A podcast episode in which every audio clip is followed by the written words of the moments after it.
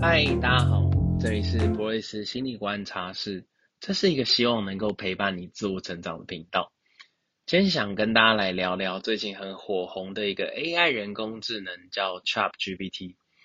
你知道全球达到一亿的用户的产品有哪些吗？而且他们花了多久的时间呢？我在网络上看到一个很有趣的资料，他说电话呢用七十五年就可以达到一亿，手机花了十六年。网站呢，七年；iTunes 六点五年；推特五年；WhatsApp 三点五年；Instagram 二点五年；Apple Store 两年；TikTok 九个月；ChatGPT 只花了两个月的时间。那你知道什么是 ChatGPT 吗？它是一个语言模型，是由 OpenAI 所开发的。那这个语言模型呢，是非常的厉害的地方是，它可以通过大量的数据来理解跟学习人类的语言。而且呢，他现在还在不断的学习哦。那他到底在红什么呢？或者是诶，你可以看到最近不管是 YouTube 或者是各个地方，都在大量的谈这个 AI 人工智能。那实际上用了呢，你大概可以感觉到几个部分呢。第一个呢，它的准确性非常高，就是你在跟他聊天的过程当中，你可以感觉到就是。哎，好像就像在跟一个真的人对话一样，而且呢，你会感觉到，哎，他像他真的像一个人，然后他可以听得懂你的讲话内容，然后不管你输什么，他都听得懂。那比如说你平常跟 Siri 讲话，或者是跟哦 OK Google 讲话，那在这个讲话过程当中，他们可能都会说，哎，我听不懂你在讲什么，或者是你只能给他一些特定的指令。可是像 ChatGPT，你就可以感觉到他就像是在跟你对话一样的这种感觉，所以它准确性是非常高。那再来是它的实用性也很高，就是你可以邀请它做非常非常多的事情，比方说，呃，大家最近很常使用到它，就是这个文本生成。其实你现在看到，比方说我现在在跟你讲话这个内容啊，我其实都需要一个文本嘛，对不对？或者是呃，你在网络上看到一些故事啊，他们也需要文本。YouTube 的那些啊、一个人他这样讲。一些影片内容，他也需要一些文本，而这些文本呢，其实都可以透过 ChatGPT 来生成。比方说，如果我今天想要透过，诶，我今天是一个行销的一个专员，我想要行销我们的产品，假如是咖啡好了，对不对？那我想要写一篇文章来跟大家介绍，诶，我这个咖啡喝咖啡好处是什么？它吸引点吸引人的点在哪里呀？那其实我就要自己想嘛，然后想出好几个可以说服别人的一个部分。那我只要跟 ChatGPT ChatGPT 打说，诶。你可不可以帮我写一篇，就是行销咖啡的好处的这个文章？他就可以直接告诉你一个非常完整的内容，就像是一个真的人写出来的一样，所以是非常快速。那甚至呢，网络上呢，有些人就会邀请 Chat Chat GPT 来使用，就是来写出程式语言，就是他连这个部分都是可以做得到的，所以你会感觉到他是非常厉害。那我就在想说，哎。那我跟他聊天的这个过程当中，我就想一件事情啊，就是我们心理智商其实也就是一个呃谈话的过程嘛，就聊天的过程。那当然，心理咨商跟聊天其实还是有很大的不一样。呃，有机会的话，也许可以跟大家来分享心理咨商跟聊天的一些差异。那我就在想说，诶，ChatGPT 竟然能够理解人类的语言，就像真的人在对话一样，那我就萌生一个想法，就是它可以取代心理咨商吗？对不对？好，那我今天呢，就抱着一个我是当事人的一个心态，我就把当事人平常问我的一些关于主题性的一些问题，比如说人际关系啊，或者是家庭关系，或者是情绪问题，我就跟这个 ChatGPT 来这个对话。我先讲结论呢，我认为它暂时是不能够取代心理咨商，但是未来的话，我就很难保证，因为我确实认为它有一些地方呢，比我们智商心理师还要来的优秀。那下面呢，我会稍微讲一下为什么它暂时不能取代心理咨商，以及我认为他哪一些地方比我们咨商心理师还要来的优秀。我先说说看他不能的一个原因。第一个呢，他是没有法办法感同身受跟辨识情绪。怎么说呢？如果你今天告诉他你心情不好，他多半会说啊，很抱歉听到你心情不好，不过呢，我很愿意陪你一起聊聊，愿意听听看你的想法。其实说真的啊，这个回应呢，比一般人的安慰已经舒服很多了，对不对？哦，有一些朋友可能会开玩笑说，就是哦，管你嘞，对不对？或者是有些人会觉得说，哎，我跟你不熟，你心情不好，关我什么事，对不对？但是呢，他是表现出非常有耐心来告诉你说，哎，我很愿意陪你聊一聊。但是你继续跟他聊下去之后，你就会发现，他大概会知道说心情不好，或是你讲一些负面的情绪，情绪，比如说生气啊、难过啊，或是悲伤，这些字眼会让人是感到不舒服的，但他没办法准确的判断一般人所表达出来的感受。那一般心理咨商师呢，在跟你谈话这个过程当中，能够让当事人感觉好一点的一个很大的因素是，心理师他是能够充分的发挥同理心。这个同理心呢，其中包括了正确同理你的情绪。比如说，他也许会对当事人说：“啊，面对这些事情，其实你是感到很无助的，你也会想要找到一些出路，是不是？”这些正确的同理心呢，会让当事人感觉好一些。更有能力来面对这些困境。那这个 ChatGPT 呢，在这一点上面，你就可以感觉到它是没有办法辨认出你的情绪。如果你直接问他能不能辨识出人的情绪，他可能会告诉你说他是有困难的。第二个呢，他无法像一般人一样理解你的一个困境。就是我们一般人在对话的时候，多多少少，比如说我跟朋友聊天，聊到哎，我最近跟谁沟通出了问题。那我们多多少少会交代一些脉络啊，比如说一些前因后果，就是怎么发生的这个沟通，诶，他为什么会这么生气，或者是为什么他会这么难过？我们最后沟通为什么这么不顺利？我们都会有一个前前后的一个脉络嘛。那我可能最后就会抛出一个问题说，诶，那我在这个沟通的过程当中，我要怎么拒绝他，或是我要怎么跟他沟通？那 ChatGPT 只会大概抓到你最后几个核心的问题，比如说我要怎么沟通，或是我要怎么拒绝他，对不对？他会从数据库里面帮你整理好，比如说一般人遇到这个不知道该怎么样拒绝的这个情境会怎么拒绝，或者是诶一般人不知道怎么沟通的时候要用什么样的一个沟通的方式或者技巧跟这个人沟通，他会很快的帮你整理出来，但他没有办法像咨商心理师一样感觉到在听故事，因为你知道吗，在我们这个咨商啊心理咨商这个过程当中，叙说是非常重要，就是。讲故事，我光在这里讲这个故事，然后呢，我感觉到咨商心理师有听懂，那这个过程其实就是有疗愈性的。所以呢，ChatGPT 它是没有办法去了解这个前后的脉络，它顶多就是哎知道你这个状况是什么，然后你当你需要方法的时候，你问他，他可以告诉你很多很多。所以以这点来说呢，它是暂时没有办法做到测啊、比较细致的了解你。哦，你的这个沟通的脉络。那第三个呢，它没有办法像正常人一样的对话跟理解的速度。ChatGPT，当你输入一个内容的时候，或是输入一句话，它需要一段很长的时间来运作。如果你打断它呢，就需要重新输入一遍。是呃，虽然以电脑来说呢，你可以感觉到它这个语言理解已经非常的厉害，但是如果你放到一般人的对话，你会觉得它真的实在是太慢了，它没有办法及时的回应跟调整。那呃，当然啦，我相信这个随着数据库的累积跟科技的进步，它的这个速度应该是有些改善的。而且现在呢，有这个 ChatGPT 的 Plus 的一个版本，就是你付费之后呢，它可以用更好的品质跟更好的速度来回应你。也许这是可以有一些改变。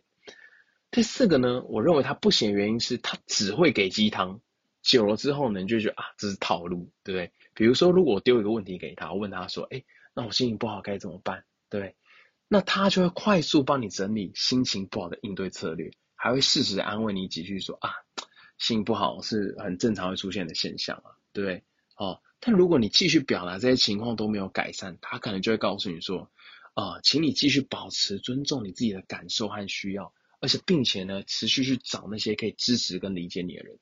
那跟他讲话，你就一直有一种感觉是很像在跟一个一直跟你讲道理的长辈。他不断跟你讲道理，然后不断跟你分析，然后会希望你继续保持希望感。那如果你最后一直卢小他，告诉他说啊，你给这个问题都没办法解决的时候，他就会把你转接出去。他就说啊，你这个问题我解决不了，你去找心理专业人员。所以呢，如果你听到这里，你是跟心理专业相关的这个从业或是助人的这个工作呢，你就不用害怕被他取代，因为他只会告诉你说什么，他把这些心情不好人都转介出去，叫他去找。这个专业的这个心理人员，所以你不用担心会失业哦。那第五个呢，他会直接告诉你他不行。如果你今天问他说：“哎，哦，我这些问题对不对？你直接问他说：“哎，你可以取代我的咨商心理师吗？”我跟你讲，他会直接告诉你说他不行，所以你也真的不用想了，对，他是不能取代哦咨商心理师的一个功能。但有什么样的一个功能，我觉得它比咨商心理师还要来优秀呢？呃，如果我在这里做个比喻啊，就是我拿图书馆做个比喻。我们先拿 Google，因为 Google 是一个我们平常会比较去使用到的一个搜寻引擎啊，就是我们已经用了很长一段时间。如果把它跟这个 ChatGPT 做一个差异的比喻的话，我用图书馆来做比喻。如果你今天要找一个答案啊，比如说我该怎么拒绝别人，那 Google 就会告诉你说，哎，在这个图书馆里面呢，A、B、C、D 本书都有提到要怎么样拒绝别人，那你呢需要一本本看。一本本筛选跟整理你要用的一个资讯，那 ChatGPT 它不但可以帮你找到说，哎，A、B、C、D 本书它都有谈到关于拒绝别人的一些观点，它不但可以帮你找到，它还可以帮你汇诊。比如说，你可以跟他说，哎，请你帮我汇诊呢这个 A 本书的第二章的一个重点。或者是你告诉我说，你直接告诉他说，你可不可以告诉我 A、B、C、D 本书综合起来，他们如何谈论拒绝别人这件事情？他可以直接帮你整理出来，直接帮你做重点。这就是为什么他们最近会谈到说，ChatGPT 它可以直接帮研究生写论文，也就是因为它的这个功能非常的强大，所以我给它另外一个名称叫做研究生神器。也许我们之后可以再来谈一谈。那这里想谈的是什么呢？所以就可以感觉到 ChatGPT 它比 Google 还要好用非常多。那我认为 ChatGPT 它比咨商心理师优秀的地方在哪里？其实第一个，你可以感觉到它有更大的一个资料库跟更多的方法。其实我们当咨商心理师，常会遇到当事人最常问的问题是说：哎，那你可以给我一些建议吗？或是给我一些方法吗？通常你问这个问题啊，你的咨商心理师都会面有难色。因为其实，在我们心理师的养成过程当中，其实我们是不太鼓励给当事人太多的建议。那原因其实有很多，那可能是每个咨商啊，每个智商心理学的学派的工作焦点都不一样。因为有些学派呢，他可能会相信我要从当事人身上找到一些方法，相信当事人是有自我力量的，所以我们要从他身上找，而不是直接给他。那有一些呢，哦，学派认为说，哎，既然当事人来了，对，我们要给他一些具体的方法，或者是具体一些可以操作的一些技巧，所以我适当的做一个心理卫教，对，告诉他可以怎么做，给他一点架构性的东西，甚至还可以给他一点回家功课，让他回家去练习看看，对？那会让当事人就说，哎，那至少我来到这一次，至少有一个方法，好像有一个方向，或者有个可以执行的东西，可以去哦做一个解决。那或者咨商心理师很少会直接给方法，还有一个很大的原因是因为通常我们不会在没有了解清楚当事人的脉络下面就给建议，因为通常这种情况呢就很容易走向死局。比如说，如果他抛下一个问题是我要怎么拒绝别人，你像 ChatGPT 一样，你直接告诉他说，哎，通常拒绝别人有 A 方法、B 方法、C 方法、D 方法，那你觉得你像电脑一样就在给套路嘛，对不对？那可是这样 Chat，所以有一些咨商心理师他。对于这方面给方法会比较保守，甚至我可以告诉你啊，有时候我都跟当事人开玩笑说，哎，说真的，如果你在你要你想要寻求一些方法，对，跟问题，或是怎么样带孩子也好，或是情绪问题也好，说真的，你 Google 提供的方法说不定还会比我给你的多，对不对？那你会想说，那咨商心理师跟这个呃 Google 或是这个 ChatGPT ChatGPT 差在哪里呢？就是我们要很细致的来了解它的脉络发生的什么。所以，呃，回到这里来看呢，像是这种要给建议啊，所以我刚刚谈的是说，像张信是会比较保守的给建议，哦的一个原因。那像是给建议这种高度认知化的东西，或者高度需要思考方法该怎么办的这个问题，ChatGPT 就超级强，哦，超级有功能。你只要给他一个情境，然后你问他说，哎，我有什么样的方法，或是我该怎么办呢？像是这种结尾，你只要问他说我该做些什么，我跟你讲，他就像是卷起袖子、戴起眼镜、挺起胸膛、很有自信的大哥哥一样。因为我跟你讲，他这一题他一定会。比如说，我问他说：“哎，那我该怎么跟别人沟通呢？”他就会告诉你说：“哦，我这个以下截取自他的回应。”他就说：“哎，第一个你要先聆听，聆听对方的一个对方的话，并且理解他们的想法跟感受。”第二个呢，你要清晰的表达，你要清楚表达出自己的想法，用明确的一个语言。第三个呢，你要尊重，你要尊重对方的意见，尊重他们的一个感受。第四个，你要诚实，在沟通中保持诚实，不要隐瞒一些重要的讯息。第五个，你要找到共同点，在我们双方沟通的过程当中，你要找到共同点，以这个基础呢下去的沟通。第六个，你要寻求解决方案，你要不断的寻求你们这种困难，你们到沟通中困难这个解决方案是什么？你要一起寻求这个解决方案。其实乍看之下，其实你会觉得讲的很有道理，但是你又会觉得说，哎，其实蛮 common sense，对，比较常识。而且呢，如果你只要问对问题，他的方法还不会只有这些。比如说，我继续问他说，哎，可是我这样跟他沟通之后，他看起来还是很不开心啊，他都不理我，该怎么办？他除了会给一些上述已经重复性出现的呃一些方法，比如说你要聆听啊，你要清楚表达，找共同点之外呢，他可能还会告诉你说，哎。那你可能要给他一点时间，或是呢，你要适当的鼓励跟赞美他，表达关心等等。所以，如果你本身的功能还不错，就是你只是缺一些方法。我说功能是指说，你本身可能心理的困扰的程度没有那么大，你只是需要有人提供给你一些方法或者灵感的话，那哦、呃，就是没有特别太大的一个情绪困扰。如果又觉得说，哎，这样心理智商实在太贵。那你就直接去问 ChatGPT，对，如果你只要提供认知上的建议，哦的话，那你就找他就好了。那当然了，我们在这个心理咨商过程当中，其实我们有很多是经验性跟感受性的。比方说，像我在陪伴一些学生，他要怎么样拒绝别人，或是他要怎么样跟别人沟通，我都会透过一些角色扮演嘛，我会陪伴他练习。那这种经验感受性的东西是 ChatGPT 比较不能够给你。那他给你的呢，就是这个哦认知想法的部分。那第二个是，所以这个呢，是我认为他比哦张信是要优秀的地方。那第二个呢，他厉害就在于他这个涵容力。那什么是涵容力呢？呃，你可以想象哦，在这个我有个比喻好了，在心理咨商当中，我们把这个涵容，我把它比喻成就像是妈妈在面对小孩一样，当小孩不断的捶打，啊，不断的吼叫。那妈妈会把小孩抱在怀里，安抚小孩这种感觉，我们就叫做含容。那 ChatGPT 呢，它有个非常厉害的地方，就是它这个含容力。比方说，如果呢，他给了一些建议，哦，你觉得很烂，你觉得就是 觉得真的很差劲，或者你心情很差，你就可以无止境的在这里释放你的情绪。比如说，哦，我真的觉得你给建议很烂，诶，对我而言没有什么帮助。他还会回你说啊。对不起，我给你的回答如果让你不满意，请你告诉我呢，你需要什么样的帮助，我会尽量给你更好的回答跟支持。